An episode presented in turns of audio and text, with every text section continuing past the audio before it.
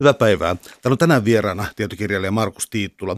Puhutaan amerikkalaisesta fasismista ja oikeiston radikalismista. Otsikolla valkokaavuista punahattuihin. Punahatut viittaavat siis toki tässä uh, Make America Great Again punahattuihin ja valkokaavu taas Ku Klux Klaniin. Uh, aika hurja rinnastus. Tota, sä aloitat kirjan sellaisella luvulla, jonka nimi on oikeastaan jaettu psykoosi, joka antaa jo ymmärtää sen, että kysymys ei ole mistään normaalista poliittisesta tilasta, vaan kyse on jostakin ikään kuin syvemmästä tai synkemmästä. Mitä sä tällä tarkoitat? No, tämä oikeisto jaettu psykoosi on sellainen termi, mitä mun haastattelema ää, psykiatrian professori Bandy Lee käyttää hänen mielestään niin kuin, ää, hän on nähnyt niin kuin omassa ammatissaan erilaisia psykologisia häiriöitä ja ilmiöitä ja hän niin kuin rinnastaa tämän siihen, että, että jos esimerkiksi perheessä on mieleltään häiriintynyt henkilö, niin yleensä ei käy niin, että jos ei tähän puutu millään tavalla, niin se henkilö vaan paranee, vaan käy päinvastoin niin, että tämä sairas henkilö tartuttaa tämän sairauden koko perheeseen lähiympäristöönsä, jotka alkaa myös oireilemaan. Ja hän kokee, että tämä niin kuin rinnastus Trumpiin on tällainen, että hän tällä niin kuin hyvin poikkeuksellisella psykologisella koostumuksella ja hyvin, hyvin poikkeuksellisella käytöksellään on jollain tapaa niin kuin tartuttanut tämän oman, oman niin kuin, omat oireensa kannattajiinsa ja isoon osaan kansakunnasta, että hän, hän viittaa tällä siihen. Että tämmöisiä rinnastuksia moni tekee, kokee, että tämä aika on todella poikkeuksellinen, että, että tota, eihän se nyt ole ihan normaalia, että presidentti valehtelee käytännössä aina, kun hän puhuu joidenkin laskujen mukaan yli 10 000 kertaa valehdellut ja että hän niin kuin käytännössä kylvää tämmöistä todella rajua vihan kyl, niin kuin kyllästämää puhetta ja niin kuin oman maansa kansalaisia ja viimeksi oman maansa kansan edustajia kohtaan. Että kyllä moni kokee, että se tilanne on kaikkea muuta kuin terveellinen. No, mä yritän välttää tällaista syvä jokikuvaa sisäsiittoisesta banjoa soittelevasta niin kuin, äh, amerikkalaisesta, mutta niin kuin, vakavammin muotoiltuna kysymys on suunnilleen siitä, että Yhdysvalloissa on sellaisia alueita, missä siis, ää, jos laittaisi auton kylkeen Hillary Clinton for president, niin ää, turpaan tulisi hyvin nopeasti. Eli tämä suhtautuminen demokraatteihin, ää, se ei ole Trumpin aikana pelkästään, vaan tässä menee vanhempaa perua. Se on, se on aivan totta, ja, ja tässä on joku semmoinen hy, hy, hyvin, sy, hyvin syvä – niin kuin tämmöinen virta siitä, että, että, että sosialismi on, on, on pahasta. Ja se niin kuin kumpuaa sieltä kylmän sodan ajoilta kommunismin pelkoa, McCarthyismia ja tavallaan tätä nyt myös sitten herkästi liioitellaan ja käytetään poliittisesti hyväksi, että tota, et, sanomalla, että demo, niin kuin Trump puhuu demokraateista nykyään aina termillä radikaalit sosialistit tai sairaat sosialistit – Crazy Bernie puhuessaan Bernie Sandersista ja niin kuin se periaatteessa tämmöinen esimerkiksi terveydenhuollon antaminen kansalaisille valtion varoista, niin se, se, se sanotaan, että tämä on sama kuin Venezuela tai Kuuba ja tämmöinen niin kuin kommunistidiktatuuri, että sinne me emme halua mennä, että Amerikasta ei ikinä tule sosialistista maata. Tämä on se retoriikka, jolla rinnastetaan demokraatit Venezuelaan joka toimii poliittisesti. On tehty kyselyjä, joiden mukaan Trump on ehkä pulassa seuraavissa vaaleissa, paitsi jos kansa kokee, että vastaehdokas on sosialisti. Siksi, hän, siksi hän näin tekee.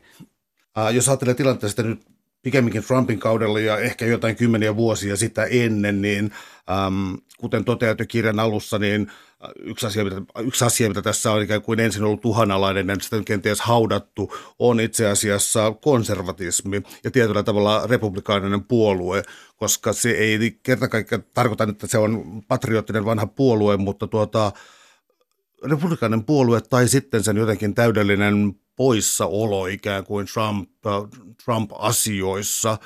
Se, ikään kuin se olisi jotenkin halvaantunut se puolue. Mitä siinä on tapahtunut? Siinä on tapahtunut varmaan just se, että jo vuosikymmeniä puolue on ajautunut sellaiseen aika kyyniseen tapaan tehdä politiikkaa, siis sellaiseen missään tämmöiseen niin kuin perinteisten pelisääntöjen noudattaminen ja jonkinnäköinen tämmöinen niin kuin hyvässä hengessä toimiminen ei ole ollut kovin merkittävä arvo. On, on niin kuin oltu valmiita menemään aika pitkälle saadakseen oma, oma tahto läpi ja, niin kuin, ja, ja tämä on ruokkinut sellaista kulttuuria, jota nyt sitten Trump – maksimaalisesti hyödynsi, kun pääsi valtaan.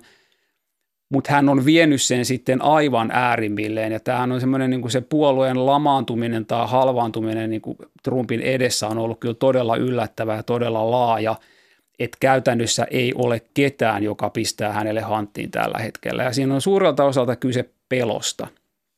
Ja nämä poliitikot, republikaanipoliitikot, tietää, että politiikan ja kongressin ja heidän arvostuksensa on todella alhainen ja Trumpin kannatuspuolueen keskuudessa on valtavan suuri. Ja se, joka uhmaa Trumpia, käytännössä hautaa oman poliittisen uransa. Ja kun tämä johtuu myös siitä pitkälti, että ne vaalipiirit, missä nämä on ehdolla, on yleensä todella voimakkaasti joko punaisia tai sinisiä, demokraattien tai republikaanien. Jos ne omassa piirissään republikaanilla on valtava valta, valtava suosio, käytännössä niiden ei tarvitse pelätä sitä, että ne häviäisi vaalin demokraateille. Ainoa mitä ne tarvitsee pelätä on se, että ne häviä esivaaleissa oman puolueen keskuudesta tulevalle haastajalle. Usein on herrasmies-sopimukset, että istuvaa edustajaa ei edes haasteta. Heillä on hyvin turvallinen duuni. Jos he uhkaavat Trumpia, Trump kostaa ja usuttaa jonkun haastamaan he esivaalissa ja he menettää paikkansa. Eli ne on hiljaa, koska he pelkävät sen niin oman työpaikkansa ja oman asemansa puolesta. Se on yksi, yksi tällainen ja niin kuin, onhan, onhan se siinä mielessä niin kuin todella omituinen ja jännä tilanne, että, että kuitenkin Trump kävelee monien sellaisten periaatteiden yli, joihin, joiden, joiden, niin kuin, jo, jo, joiden varahan nämä on vannonut vuosikausia talouspolitiikassa esimerkiksi tai, tai niin kuin monenlaisissa käytösnormeihin liittyvissä asioissa. Että he ovat olleet valmiit hylkäämään lähes täysin periaatteensa vaan säilyttääkseen valtaansa niin kuin Trumpin kaudella. Täällä on tänään siis vieraana tietokirjailija Markus Tiittula. Me puhutaan amerikkalaisesta fasismista ja oikeiston radikalismista. Puhutaan nyt vähän varovaisemmin ilman tuota rasismititteliä vielä, tullaan siihen myöhemmin, mutta tota, puhutaan tästä republikaanisen puolueen alennustilasta, mistä äs, mihin äsken jo tultiin. Niin tota, yksi ilmiö on sellainen, että tämän päivän, millaisen olikaan New York Timesissa, äh, huomasin, että kahdeksas kongressin republikaanin jäsen ilmoittautunut jäävänsä eläkkeelle. Eli ilmeisesti hyvin turhautuneet tähän ja vanhoista senaattoreista, joita on jäänyt eläkkeelle republikaanista puolueesta, niin on vaikuttanut siltä, että nämä eläkkeelle jääjät ovat systemaattisesti Trump-kriitikkoja, mutta ne, jotka jää republikaaneista edustamaan, pysyvät hiljaa. Voiko tästä vetää sellaisia johtopäätöksiä, mitä mä oon vetänyt? Joo, voi toki. Ja, ja, ja ihan, ihan sama, tämä on juuri totta, ja, ja ihan sama äh, ilmiö näkyy viime vuoden välivaaleissa. Republikaanit hävis noin 40 paikkaa, ja nämä oli enimmäkseen tätä niin kuin maltillisempaa sakkia. He menetti paikkansa, ja, ja samalla moni moni jäi silloin jo niin kuin hyppäs pois kelkasta, koki, että heillä ei ole sijaa nykyisen kaltaisessa puolueessa. Porukka, joka jää jäljelle, on yhä trumpilaisempaa. Ja sama näkyy hallinnossa kautta linjan, siis ministeritasolla ja eri virastojen johdoissa ja muualla, niin tämmöinen yksityisajattelua harrastavat ihmiset tai Trumpin toimia kritisoivat ihmiset, niin ne vaan kylmästi sysätään syrjään, ne saa potkut. Tulee tilalle henkilöitä, jotka, jotka tekee just niin kuin suuri johtaja haluaa. Ja onhan se nyt demokratiassa todella kummallinen tilanne. Nyt just tiedustelupalvelun tai palveluiden yli, ylinjohtaja eroaa ja tilalle nyt ollaan niin kuin kampeamassa jotain sellaista henkilöä, joka saattaa niin kuin politisoida tiedustelupalvelun niin kuin käytön ja mahdollisesti syöttää vaan sellaista tietoa, joka, jota Trump haluaa kuulla, joka on tietysti niin kuin kovin huolestuttavaa. Voisiko oikeastaan lyhyesti käydä läpi näitä muutoksia, jotka Trump on monien ihmetykseksi saanut läpi. Mä viittaan siis esimerkiksi siihen, että presidentillä on oikeus äh, ainakin ehdottaa nimittää tuota korkeimman oikeuden tuomarit, missä on, millä on Yhdysvaltoilla erittäin voimakas valta. Äh, tota, republikaanin puolue onnistui jotenkin siirtämään tämän aloitteen itsellensä kummallisella kummallisella ikään kuin hallinnollisella kaappauksella. Eli mitä tällaisia kummia temppuja tässä on oikeastaan viime vuosina päässyt tapahtumaan? No republikaanipuolue varmaan siis niin kuin ennen Trumpin aikaa, niin tämä enemmistöjohtaja Mitch McConnellhan on semmoinen kaveri, joka on to, todella voimakkaasti Nyt hän on keskittynyt näihin tuomarinimityksiin, koska, koska tota, heillä ei edustajahuonetta enää hallussaan, vaan senaatti ja senaatilla on valta nimityskysymyksissä, niin tämä on hänen, hänen niin kuin lempilapsensa tällä hetkellä. Mutta aikaisemmin hän on, hän on kuvaillut itseään niin kuin termillä Grim Reaper, niin kuin viikatemies, ja sanonut, että hän tappaa kaikki demokraattien lakialoitteet. Ja, ja, ja niin kuin hän, nyt on esimerkiksi tullut tällaisia, että – kun venäläiset on hakkeroinut vaalikoneita ja trollien kautta niin kuin manipuloinut tätä käytävää keskustelua ja va- tätä vaalivaikuttamista, niin kun demokraattienemmistöinen edustajahuone teki lakipaketin, jonka tarkoitus olisi turvata vuoden 2020 vaalit, niin Mitch McConnell sanoi, että ei kiinnosta, ei tule koskaan käsittelyyn, koska minä en halua. Kyynikkojen mielestä se tarkoittaa sitä, että he tietävät, että jos venäläiset manipuloi vaaleja – niin ne manipuloi vaaleja heidän hyväkseen. Ja tota, mikä vaan niin kertoo siitä, että se poliittinen kulttuuri on jotenkin täysin rikki. Siellä on niin paljon sellaista, missä niin kuin puolueen etu menee valtion edun edelle. Samaan aikaan leikitään kuin tosi patriottista, mutta, mutta ollaan valmiit tekemään sellaisia asioita, jotka ihan suoranaisesti vahingoittaa Yhdysvaltoja, kunhan siitä on heille poliittista hyötyä. Mä toivon, että mä en nyt niin teille liian johdattelevaa aggressiivista kysymystä, mutta tota, äh, aika mielenkiintoista on se, että George Bush vanhempi tässä kuoli kuitenkin, mitä siitä nyt tehtiin olla, ei vuottakaan, niin tuota, suuret valtiomiehen hautajaiset äh, oli selkeä, että hän nautti nimenomaan siis valtiomiehen puoluekartan yläpuolelle nousevan henkilön arvostusta. Ja toisaalta demokraattisen puolueen puhemies Nancy Pelosi taas siterasi Ronald Reagania ja tuota, ei saanut ollenkaan sellaista vastaanottoa kuin voisi kuvitella. Eli siis tuntuu, no en mä tiedä onko ironista vai traagista sitä, että demokraatit käyttävät ikään kuin republikaanisen puolueen vanhoja johtohahmoja ja eivät saa siltä vastakaikua. Niin, mä luulen, että tässä on kyse varmaan osittain juuri siitä, että he, he haluavat varmaan vähän piikitellä sillä, että katsokaa kuinka kauas olette tulleet idoleiden niin kuin niin kuin saappaista tai jalanjäljistä, että et, et se, se politiikka, mitä republikaanit tällä hetkellä har, harjoittaa, niin on jotain ihan muuta kuin mitä vanhempi Bush tai, tai Reagan olisi aikanaan tehnyt, että, että tota, Reagan jäähyväispuheessaan puhui, puhui tota tästä Shining City on a Hill metaforasta, mitä hän oli aikaisemminkin käyttänyt ja, ja, ja siinä puhui siitä, kuinka, kuinka se oli kaupunki – kaupunki, jota, jota kenties ympäröivät muurit, mutta, mutta jos muurit olivat välttämättömät, niin niissä oli ovet, joista kaikki halukkaat pääsivät tarvittaessa sisälle. Ja nyt on sitten tietysti aivan toisenlainen muurimies vallassa, että tota, kyllähän se on, se, se matka on pitkä, minkä, minkä se puolue on, on, on niin kuin jostain 80-luvulta vaikka tullut.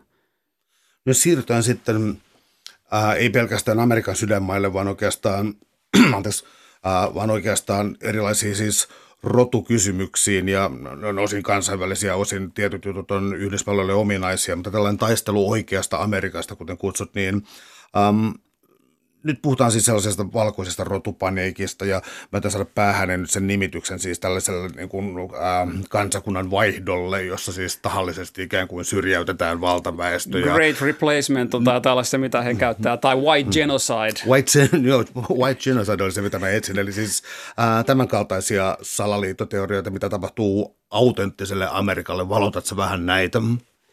Mm. Joo, tämä on siis sellainen, mikä musta on täysin keskiössä ytimessä oikeastaan kaikessa siitä, mitä siellä maassa tapahtuu tällä hetkellä. Et siis on laskelmia, joiden mukaan noin vuonna 2042 tai kolme valkoiset ei enää ole yli 50 prosenttia Amerikan väestöstä. Ja tämä niin kuin pelottaa. No toki tietysti mitä väliä tällaisella niin kuin 50 prosenttia, 49 tai 51, eihän siellä ole mitään käytännön merkitystä. No olisi edelleenkin tietysti suurin – suurin ryhmä, koska sitten on latinoja, mustia, asialaisia ja muita, jotka on selvästi kuitenkin siinäkin kohtaa vielä paljon paljon pienempiä. Mutta tämä ajatus siitä, että ei ole absoluuttista enemmistöä, niin tuntuu, puhuu, ää, mikä se on, majority minority maasta ja näin. Se on yksi semmoinen, mitä pelätään. Ja, ja, ja tietylle osalle porukasta niin se, se, se rotukysymys tuntuu aivan ihan mielettömän tärkeä. Mä olin tuota, tuota kirjaa varten kävin haastattelemassa tämän – alt-right-liikkeen yhtä tämmöistä ideologista johtajaa Jared Tayloria hänen kotonaan ja hän puhui käytännössä rodusta koko ajan. Se oli se, hänelle oikeastaan se ainut, mistä hän oli kiinnostunut, että valkoisen rodun kohtalo ja, ja se, että kuinka he ovat uhattuna ja kuinka heille tarvittaessa pitäisi saada oma valkoisten kotimaa tämmöinen niin kuin tukialue, vaikka jakaa Amerikka moneen osaan, kunhan jossain olisi sellainen Amerikka, jossa valkoiset saisivat päättää kaikki säännöt. Et on se, hu, niin kuin se on valtava voima, hurja, hurja, hurja ajatus tavallaan, että se on niin tärkeää monille. Mutta kyllähän se muutenkin näkyy sellainen niin kuin valkoinen kristitty heteroseksuaalinen mies, jos tämä on semmoinen niin lähtökohta, niin kaikki mikä häntä uhkaa, kaikki vähemmistöt, on se sitten naisten oikeudet tai seksuaalivähemmistöjen oikeudet, eri rotusten oikeudet, MeToo-liike, kaikki nämä niin kuin ikään kuin sitten koetaan pelottavana, muut uskonnot, niin, niin tota, tämä trumpilainen Make America Great Again, niin se again viittaa siihen, että pitäisi päästä takaisin johonkin sellaiseen, jossa vain valkoisilla heteroilla kristityillä miehillä on, on se valta. Ja, ja tota, se kyllä näkyy, näkyy monella monella tavalla tässä, mitä, mitä he hakee, mitä, millaista politiikkaa he ajaa. Ja, ja tässä retoriikassa ennen kaikkea, miten, miten puhutaan. Tuo retoriikka on tässä mun erityisen mielenkiintoista sen takia, että Donald Trump, siis vaikka hän on syyllistynyt niin kuin, todellakin siis Washington Post on laskenut yli 10 000 valetta, mitä on, mitä on tullut, ja syyllistynyt niin kuin, joskus tuntuu vaan siltä, että yhä törkeämpiä ja törkeämpiin lausumiin, jota ei aikaisemmin kerta kaikkiaan voinut sanoa, mutta siis pointti on se, että Trump heittelee vähän niin kuin kommentteja sinne tänne ja aiheuttaa myös niin kuin hämmennystä tällä, mutta sitten tämä vakava väite on se, että onko Trump ikään kuin siis sellainen, äh, miten mä sanoisin, sellainen niin kuin, niin kuin poukkoileva edelläkulkija, joka sitten niin kuin tarjoaa suojan jonkinlaisen ikään kuin aurinko- tai sateen varjon sitten kaikille näille pienemmille liittymille, mitä sitten Yhdysvalloista löytyy.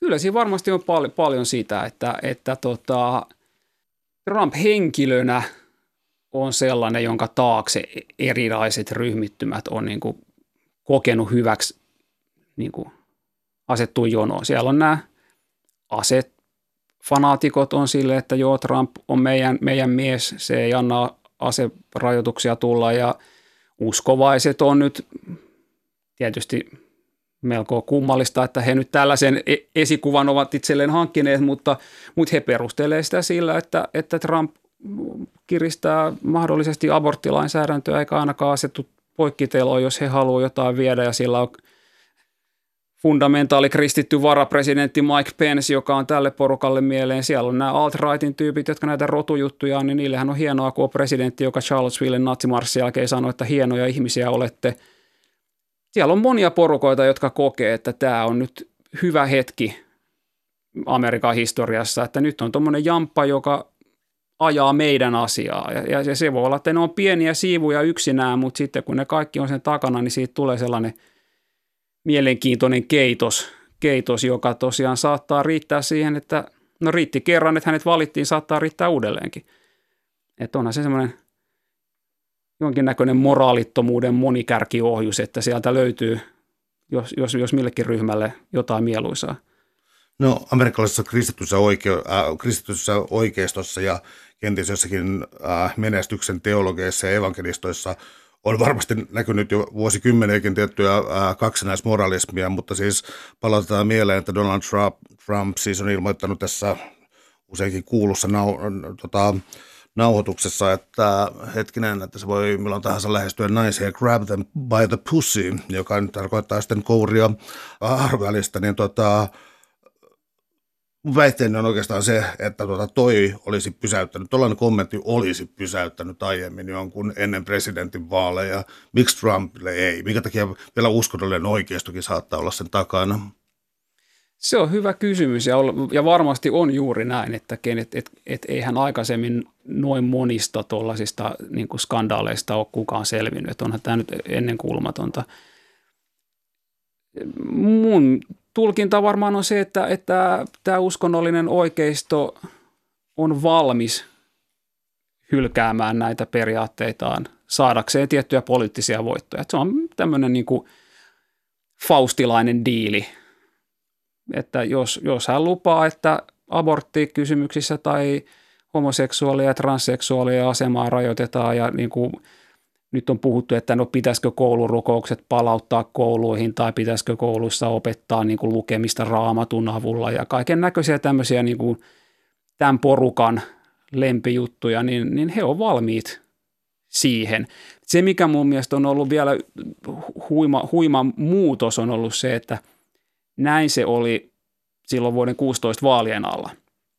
Että oli kuitenkin tälle kristitylle porukalle oli vähän noloa kannattaa tällaista kouriaa ja tällaista kaveria, joka niin kuin kuitenkin on kolmatta kertaa naimisissa ja niin kuin on, on pornotähteä ja on niin kuin playboy ja on niin kuin miljoona skandaalia ja niin kuin ei millään mittareilla ole kristittyjen arvojen, miten he nyt ovat ne, niin kuin esittäneet niiden mukainen mies. Että tuli vähän noloa ja sanottiin, että mutta se on parempi kuin Hillary Clinton. Että ei me haluttaisi, mutta meidän on vähän pakko. Että näistä kahdesta niin tämä on pienempi paha silti. Niin se on mun mielestä muuttunut. Nyt on semmoinen enemmän semmoinen niin kuin aggressiivisempi ja rehvakkaampi ja ylpeämpi ote. Että nyt, nyt, nyt sanotaan, että – Donald Trump on Jumalan valitsema presidentti. Hän on kristittyjen unelmapresidentti. Hän on niin kuin loistava presidentti. Hän tekee kaiken sen, mitä me haluamme. Ja esimerkiksi tuossa kesällä oli yksi sunnuntai, niin nämä tämmöiset julkispastorit, niitä oli satoja, voisiko 150 ainakin, ää, allekirjoitti adressin ja julisti tämmöisen erityisen Donald Trumpin puolesta rukoilusunnuntain, jolloin siis läpi maan oli lukuisissa kirkoissa rukoiltiin Trumpin puolesta. Ja syy oli se, että – hänen, hänen poliittiset vastustajansa ovat ennen näkemättömällä tavalla nyt käyneet tämän ihanan presidentin kimppuun ja nyt niin kuin kaikkien kristittyjen velvollisuus on rukoilla hänen puolestaan. Niin onhan se nyt aika lailla niin kuin avointa henkilöpalvontaa ja todella sellaista niin kuin poikkeuksellista yhden henkilön taakse asettautumista, etenkin jos ottaa huomioon millainen henkilöhistoria on aikaisemmin. Että kyllä tämä, niin kuin tämä uskonnollisen ryhmän luotto tuntuu olevan lähes rajaton. Täällä on tänään siis vieraana tietokirjailija Markus Tiittula. Me puhutaan amerikkalaisesta fasismista ja oikeiston radikalismista otsikolla valkokaavuista punahattuihin. Tullaan nyt sitten mm, ilman sen kummempaa erottelua tässä näin, niin tullaan, tota, tässä mainitin tämä valkoinen kansanmurha, siis oletettu tällainen salaliittoteoriat, mutta siis palataan ajassa taaksepäin kauan ennen Trumpia, hänen isänsä ja isoisänsä aikoinaan, jos nyt ajattelee asiaa tuolle ää, rakentamisen kannalta, mutta siis vakavammin. Eli Ku Klux Klan ja tuota, tavallaan siis sen, miten mä sanoisin, ikään kuin virallisesti sen ensin museoiminen, mutta ei se koskaan ikinä niin kuin museoitunut kokonaan, ei se ikinä menettänyt merkitystänsä. Eli tämä liikehdintä, voiko löytyä sellaisia tämä on todella yhteiskuntatieteilijän kysymys, mutta niin kuin, onko sellaisia sosioekonomisia asioita, niin kuin lama tai jokin hämäännys, jotka niin voisi selittää jotain KKK ja sitten taas nykytilanteen välisiä ähm, samankaltaisuuksia? Mä en taloudellisista tiedä, mutta ainakin sellainen jonkinnäköinen samankaltainen tämmöisen kuin rodullisen jännitteisyyden aika oli silloin 20-luvulla ja on nyt. Et silloin kun klaani oli suurimmillaan vuonna 2024-2025, heillä oli joku 5 miljoonaa jäsentä ja niillä oli, oli, oli nuorisojärjestöä ja omia lehtiä ja oli niin kuin marssia Washingtonin keskustassa. Ja oikeastaan se liike oli aika lailla niin kuin arkinen ja läsnä monella, monessa paikassa, että se ei ollut pelkkää sitä lynkkausta ja niin kuin rotusortoa, että niillä oli yllättävän laaja kannatus ja aika avoin kannatus, niin tota – siihen aikaan Yhdysvaltoihin tuli todella paljon uusia tulijoita, uusia asukkaita, tuli lähinnä Etelä-Euroopasta. Ja he, heitä pelättiin ja demonisoitiin, sanottiin, että nämä italialaiset ja niin kuin etelä-eurooppalaiset on niin kuin vähän huonompia ihmisiä kuin muut pohjois-eurooppalaiset. Ja, ja, ja katolisia pelättiin, oltiin sitä mieltä, että – sieltä tulee niin paljon katolisia, että kohta Paavilla on valta täällä ja oli semmoisia salaliittoteorioita, että, että Indianaan on rakennettu jo toinen Vatikaani, jonne Paavi kohta laskeutuu, jos ei me tehdä tälle jotain. Ja lopputuloksena oli se, että vuonna 2024 laadittiin todella jyrkät maahanmuuttolait. Siihen aikaan puhuttiin paljon rotuteorioista. Rotujen väliset avioliitot oli monin paikoin kielletty, rotujen sekoittumista pidettiin jotenkin huolestuttavana.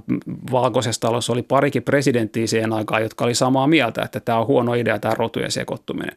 Että sellainen aika, jossa todella se rotu oli jotenkin keskeistä ja sitten Hitler ihannoi pitkälti näitä juttuja ja Hitler, Hitler ihannoi – niin kuin sekä klaania että tätä 20-luvun maahanmuuttolakia ja oli sitä mieltä, että, että USA opetti hänelle, että kaikkia ei tule päästää maahan sisälle ja näin. Niin onhan tässä nyt tässä päivässä paljon, paljon samaa siinä mielessä. Nyt on uusia tulokkaita tullut paljon, paljon enemmän kuin esimerkiksi 60-, 70-, 80-luvulla. Ne on vähän eri, eri, erinäköisiä, tulee etelärajan yli tai tulee muslimeja, uskonnollista paniikkia, että hei nämä ei ole kaikki protestantteja, ja, ja tota, vaaditaan radikaaleja ratkaisuja tähän, että nyt pitäisi niin raja sulkea ja pitäisi tietyt kansanryhmät sulkea maan, maan ulkopuolelle. Et onhan tässä semmoisia teemoja. Puhutaan paljon siitä, että kuka on oikea amerikkalainen, kuka kelpaa, kenen mielipiteellä on merkitystä. Et siihen tämmöinen, että et Trump hyökkää esimerkiksi näiden neljän, neljän tummaihaisen kansanedustajan kimppuun ja sanoo, että heidän pitäisi painua kotiinsa – niin eihän se tietysti valkoiho sille näin olisi sanonut, vaan sehän on ihan, ihan puhdasta rasismia ja puhdasta niin kuin tämmöistä kansan jakamista niin kuin omiin ja vieraisiin, minun tukijoihin ja minun vihollisiin. Ja siinä mielessä sama, tämä aikakausi on pitkälti samankaltainen ehkä. Heitä vaan sivukommenttina tässä, että tämä kuinka hän puhui näille neljälle, tai siis neljälle nais, äh, onko se nyt neljä, siis neljä äh, naista afrikkalaisperäisiä kaikki ja tota, siis tällainen niin kuin suunnilleen palatkaa kotiin, jos ei tämä meno miellytä. Mä luulin, että toi oli niin kova äh, juttu Trumpilta, että nyt se joutuu hankaluuksiin ja tästä voi tulla mellakoita tai jotain. Ja kysyn tällaisen mahdottoman kysymyksen, mutta miten ihmeessä niin ei käy nyt? Se on tietysti hyvä kysymys, mutta se on se, varmaan se polarisaatio on niin jyrkkä, että kun kaikki menee sen prisman läpi, että ootko sä Trumpin puolella vai sitä vastaan. Jos sä sen puolella, niin sä hyväksyt mitä vaan. Ja siihen onkin se, se niin kuin, että taisit tuossa alussa mainita siitä, että – että tuntuu jyrkkenevän koko ajan, tulee niin kuin uut, uutta, uutta kierrosta koko ajan. Ja tavallaan niin kuin tässäkin tähän hautautuu siihen, että seuraavana, seuraavalla viikolla hän hyökkäisi Baltimoren kaupungin ja tummaihosten niin kuin, tota, Elijah Cummingsin kimppuun. Että näitä tulee koko ajan ja mun mielestä olisi aika naivia ajatella, että – että ollaan nähty jotenkin pohja, ettei tästä päästä pidemmälle. Että me ollaan nyt nähty kaikki, mihin Trump on valmis menemään. Mä kuvittelisin väittäisin, että, tota, että ei olla nähty. Että tämä tulee jatkumaan ja kiihtymään, koska jos hän kokee asemansa uhatuksi tai jos uudelleen valinta näyttää epätodennäköiseltä, niin hän saattaa turvautua vielä rajumpiin keinoihin. Jo, jollainhan hän yrittää itsensä, itsensä niin kuin pitää kuivilla. Trumpin yhteydessä puhutaan usein hänen hetkinen niin ydinkannattajajoukostaan, tietystä noin 30-35 prosentista, jotka antaa Trumpille kaiken anteeksi.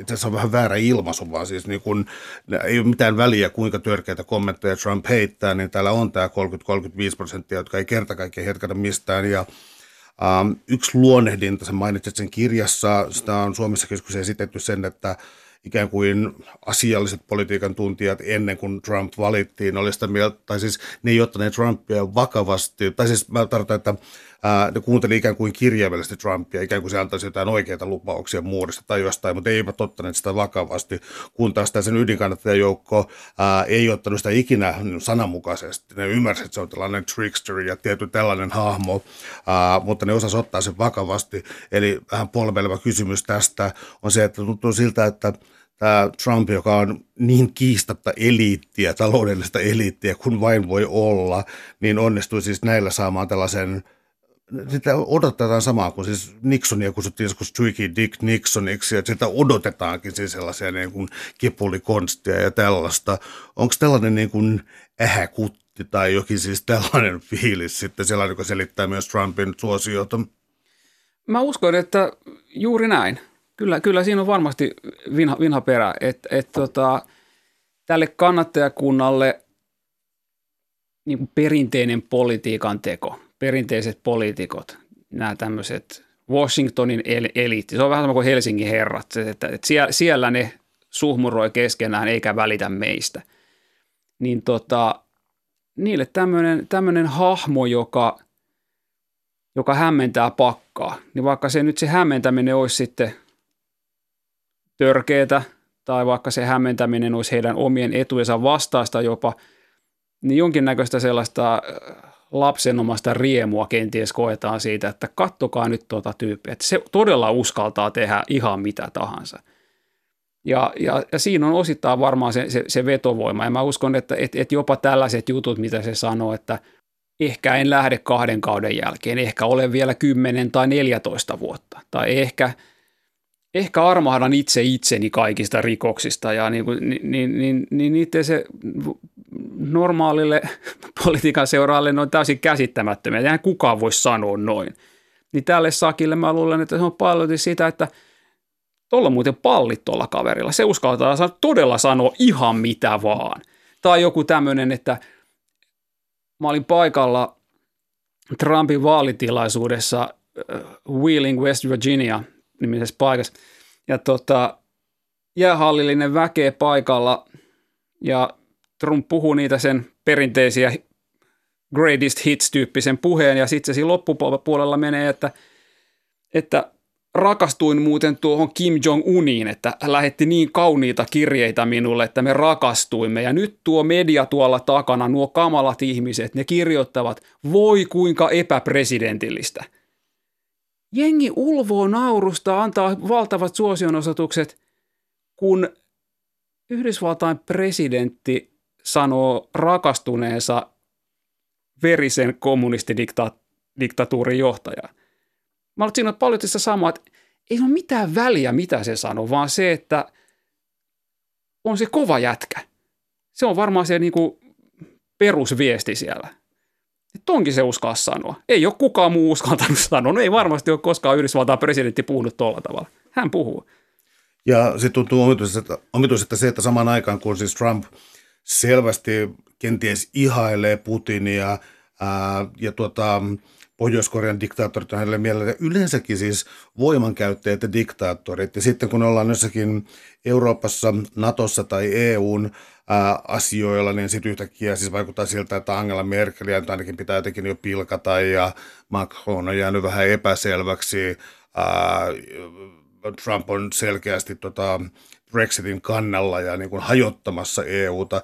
Mikä ihmeen takia Trump tämä vaatii jo tällaista spekulatiivisia psykolo- psykologian laajoja, mutta minkä ihmeen takia Trump katsoo, että liittolaisten mahdollisimman epäkohteliset tyly kohtelu on jotenkin äh, hänelle hyväksy? Se on varmaan kysymys, johon mä en oikein osaa vastata. Se on, niin kuin, se on kieltämättä todella kummallista, että et, et jollain, jollain psykologisella tasolla tämän – tämän niin kuin voimamiesten ihailu vielä ymmärtää, koska mielestäni nyt on tullut aika selväksi, että hän, hän kovin haluaisi olla sellainen ja hän haluaisi, että niin kuin opposition voi hiljentää ja ikävät niin kuin vastustajat heittää vaikka telkien taakse, mutta tämä liittolaisten, liittolaisten niin kuin haukkuminen ja liittolaissuhteiden repiminen on, on, on kieltämättä niin kuin todella, todella mielenkiintoinen ja kummallinen strategia. Eh, ehkä, ehkä siinä on jotain sellaista, että, että hänen mielestään niin kuin Amerikka yksin niin kuin pitäisi saada päättää kaikki säännöt ja kaikki, kaikki tämmöiset niin kuin kansainvälisen – kanssakäymisen niin kuin kuviot, että et, et, et kaikki tämmöinen monikansallinen on niin kuin lähtökohtaisesti kirosana, että, et koska siellä sitten aina on sovittu jotain ja se jollain tapaa sitoo käsiä, että hänen mielestään on niin kuin kaikista paras järjestelmä sellainen, jossa niin kuin hänellä olisi kaikki valta Yhdysvalloissa ja Yhdysvalloilla olisi kaikki valta maailmassa, jolloin ikään kuin hänellä olisi kaikki valta. Keskitytäänkö vähän aikaa tähän alt-rightin käsitteeseen. Alt voisi viitata siis, mun ymmärtääkseni alternative voisi olla ensinnäkin se sana, ja sitten toisekseen tämä Ää, siis se, että näppäimistö löytyy myös tietokoneesta, jolla viitataan siihen, että siellä on paljon verkkohallintaa ja mielikuvahallintaa. Ää, vähän hankalasti hahmotettava kokonaisuus ää, juuri tämän takia. Voitko valottaa sitä?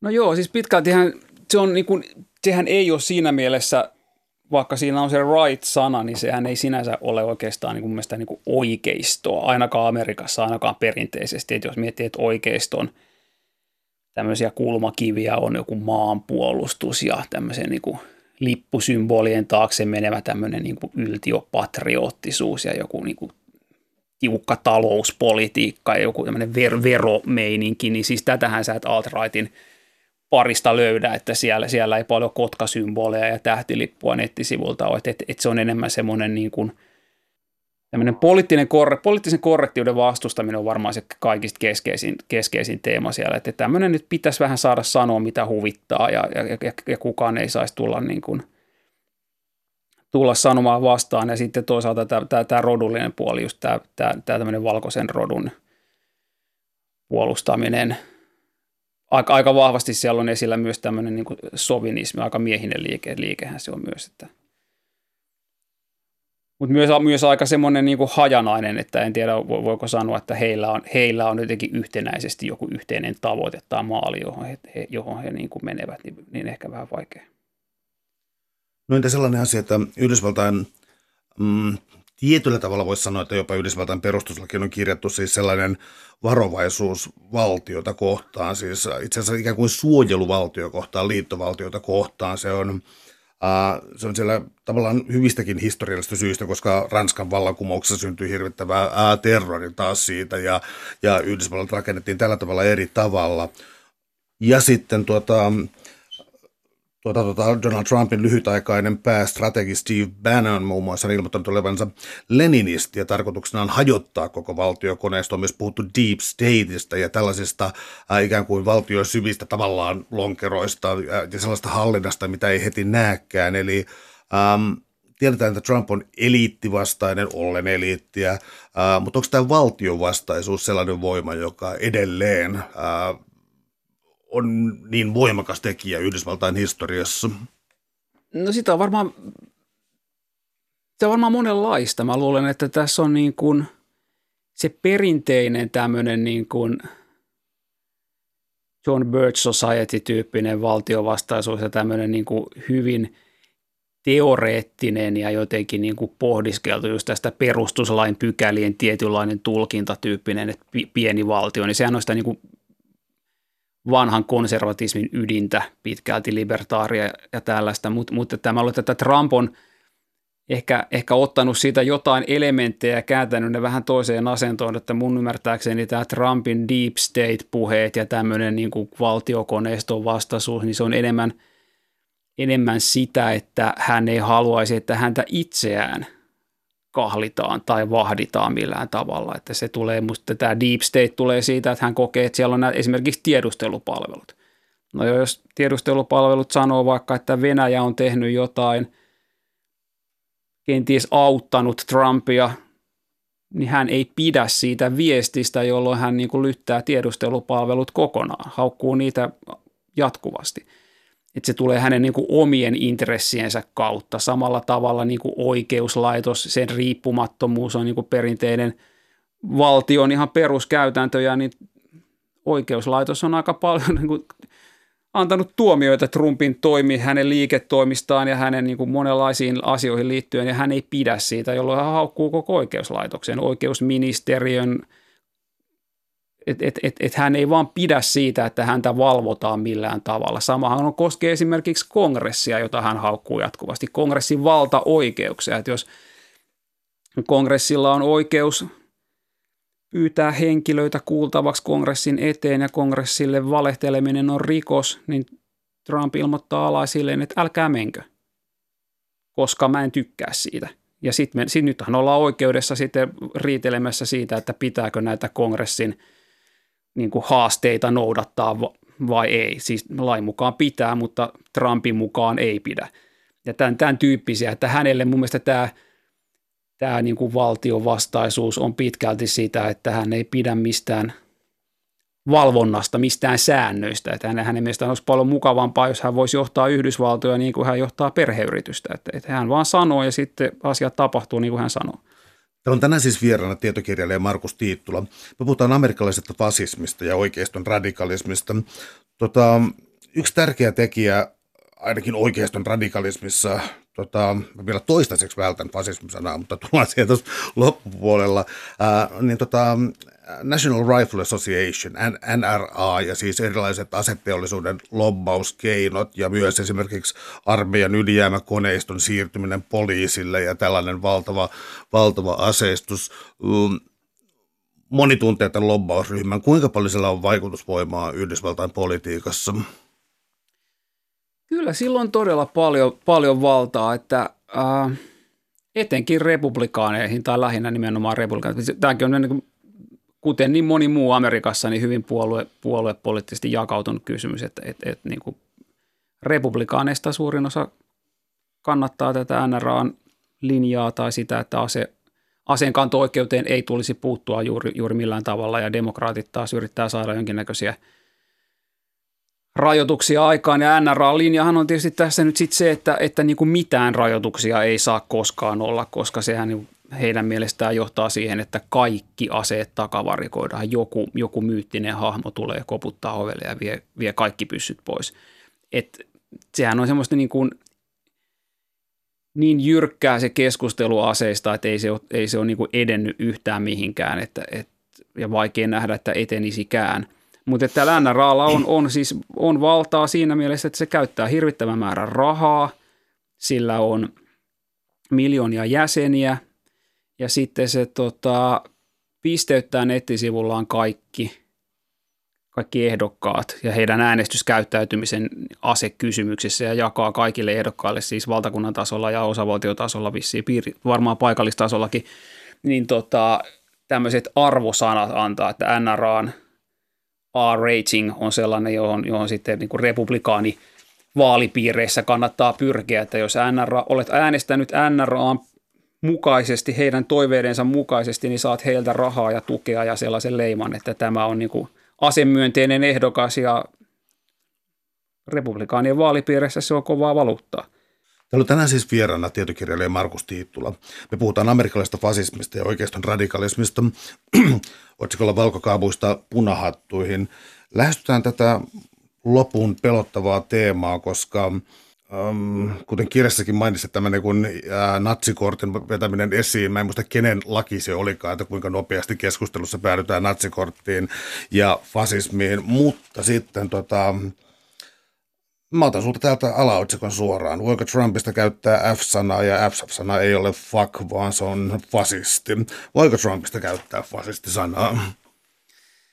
No niin kuin tämän, tämän tota Godwinin lain keksiä sanoi, niin tota, jos osaat perustella se hyvin, niin siitä vaan.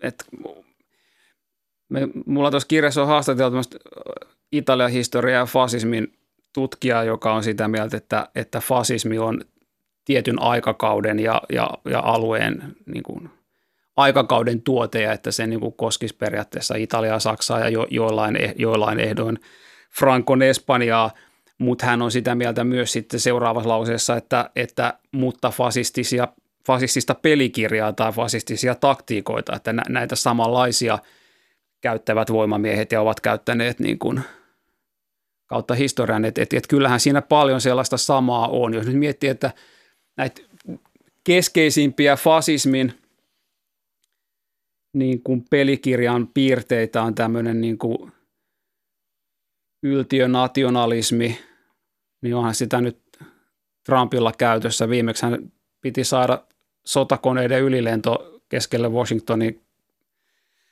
keskustaa itsenäisyyspäivänä ja muuttaa ikään kuin perinteinen epäpoliittinen kansanjuhla tämmöiseksi militaristiseksi hänen ympärilleen luoduksi juhlaksi.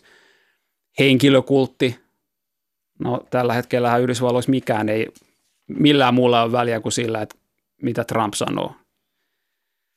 Ja kaikki, kaikki päätökset menee hänen kauttaan, kaikille henkilövalinnat menee hänen kauttaan, niin on, on vaan hän ja hän, hän käyttäytyy sillä tavalla, että jos hän menee Koreaan, niin asia on ratkottu, jos hän menee Kiinaan, asia on ratkottu, jos hän menee Venäjälle, että, että, että tavallaan ei ole mitään koneistoa, on vaan hän.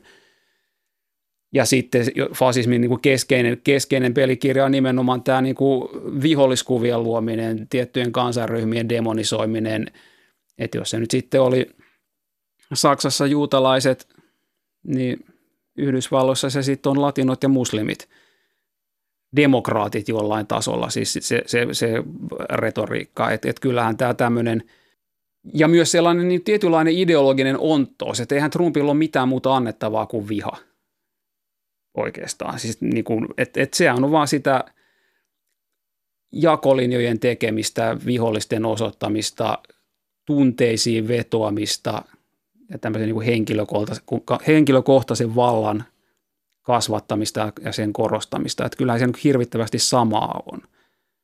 Mun mielestä on jännä tota, CNNltä muistan nähneeni sellaisen kohdan. Trump oli ollut presidenttinä varmaan – sata päivää suunnilleen, joka on, joka on Yhdysvalloissa tärkeä luku presidentin kaudella, koska katsotaan minkälaista politiikkaa on muodostunut siinä aikana, mutta Trump oli selvästi turhautunut sitten tällaiseen hitaaseen päätöksentekoon muun. Sen palasi ikään kuin vaalikentillä pitämään näitä massatapahtumia. Ja siinä mä rupesin katsomaan sen elekieltä ja muuta, että niin kuin, onko niin, että Trump nauttii nimenomaan näistä massatapahtumista ja on niissä kaikkein eniten kotonaan? Kyllä, ilma, ilman muuta. Siis hän, moni on sitä mieltä, että eihän, eihän hän hallitse.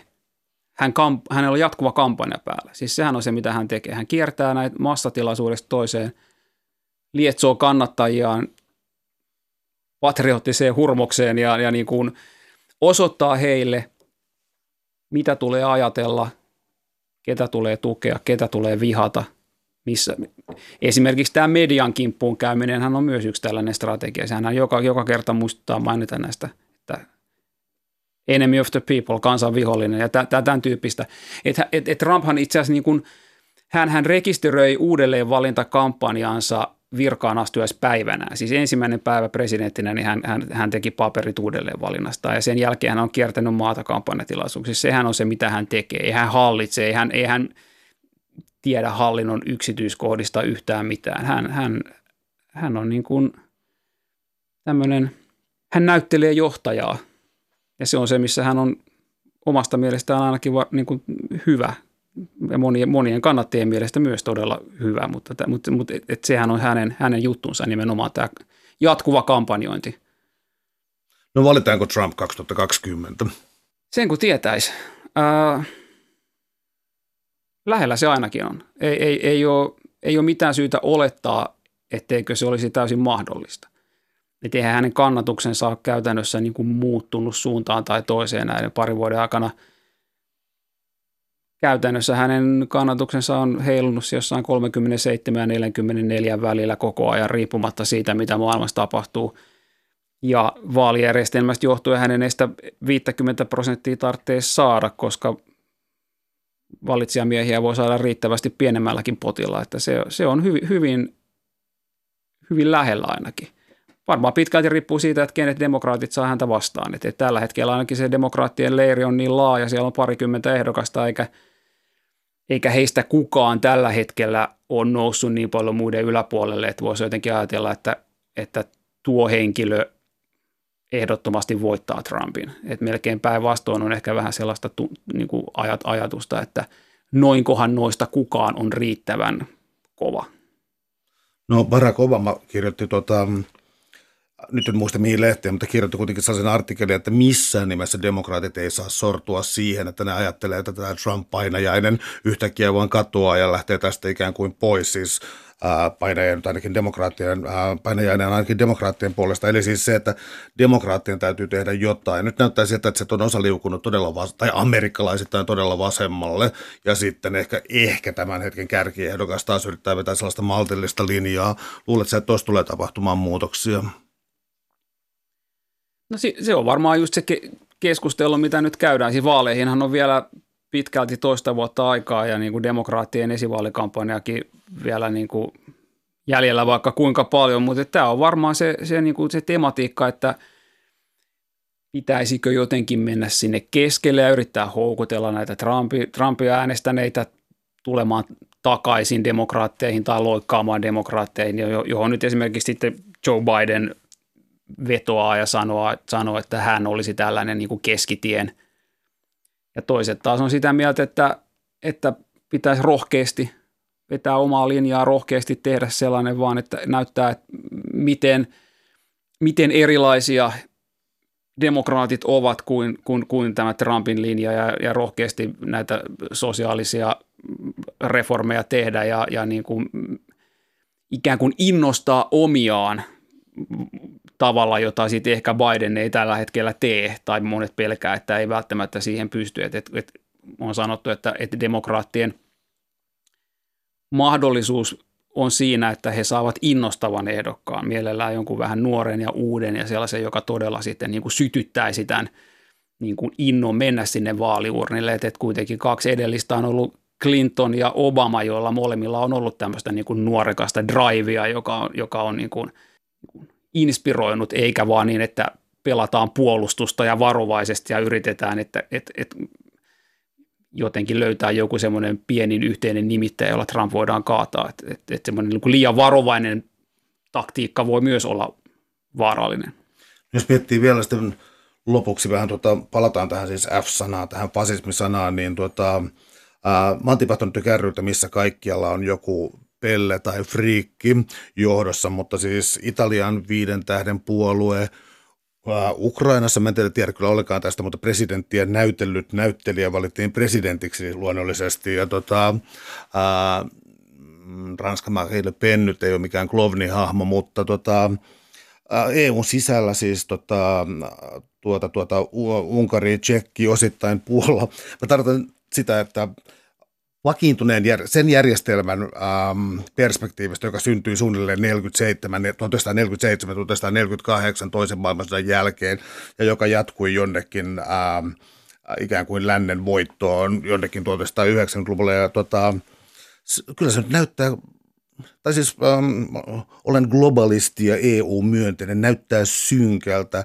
Onko Trump osa tällaista liikettä vai onko Trump oma juttunsa? On se mun mielestä osa tätä, tätä liikettä ilman muuta. Ja, ja, ja mulla on sellainen tunne, että monet näistä äsken mainitsemistissa tai, tai Bolsonaro ja Nigel Farage ja Boris Johnson ja, ja niin kuin vaikka nyt Suomesta ja Ruotsista ja Saksasta, mistä lienee, niin saavat valtavasti virtaa innotusta nimenomaan Trumpista. Että onhan se nyt niin kuin, että, että jos tuo on mahdollista Yhdysvalloissa, niin onhan se myös silloin mahdollista missä tahansa. Tämä on varmaan monille se tulkinta tästä tilanteesta. Ja vaikea siitä nyt olla kauheasti eri mieltä. Että, että kyllähän hän, hänen niin kuin pelikirjansa on pitkälti sama kuin näissä maissa ja nämä niin kuin tämmöiset muukalaisvastaiset kommentit ja, ja, ja, ja, ja tämmöinen loputon valehtelu ja median syyttäminen ja tämä fake news-pelleily ja muu, niin, niin onhan se samaa tatsiahan siinä on kuin muualla. Suuret kiitokset keskustelusta, Markus Tiittula. Oli ilo. Kiitos.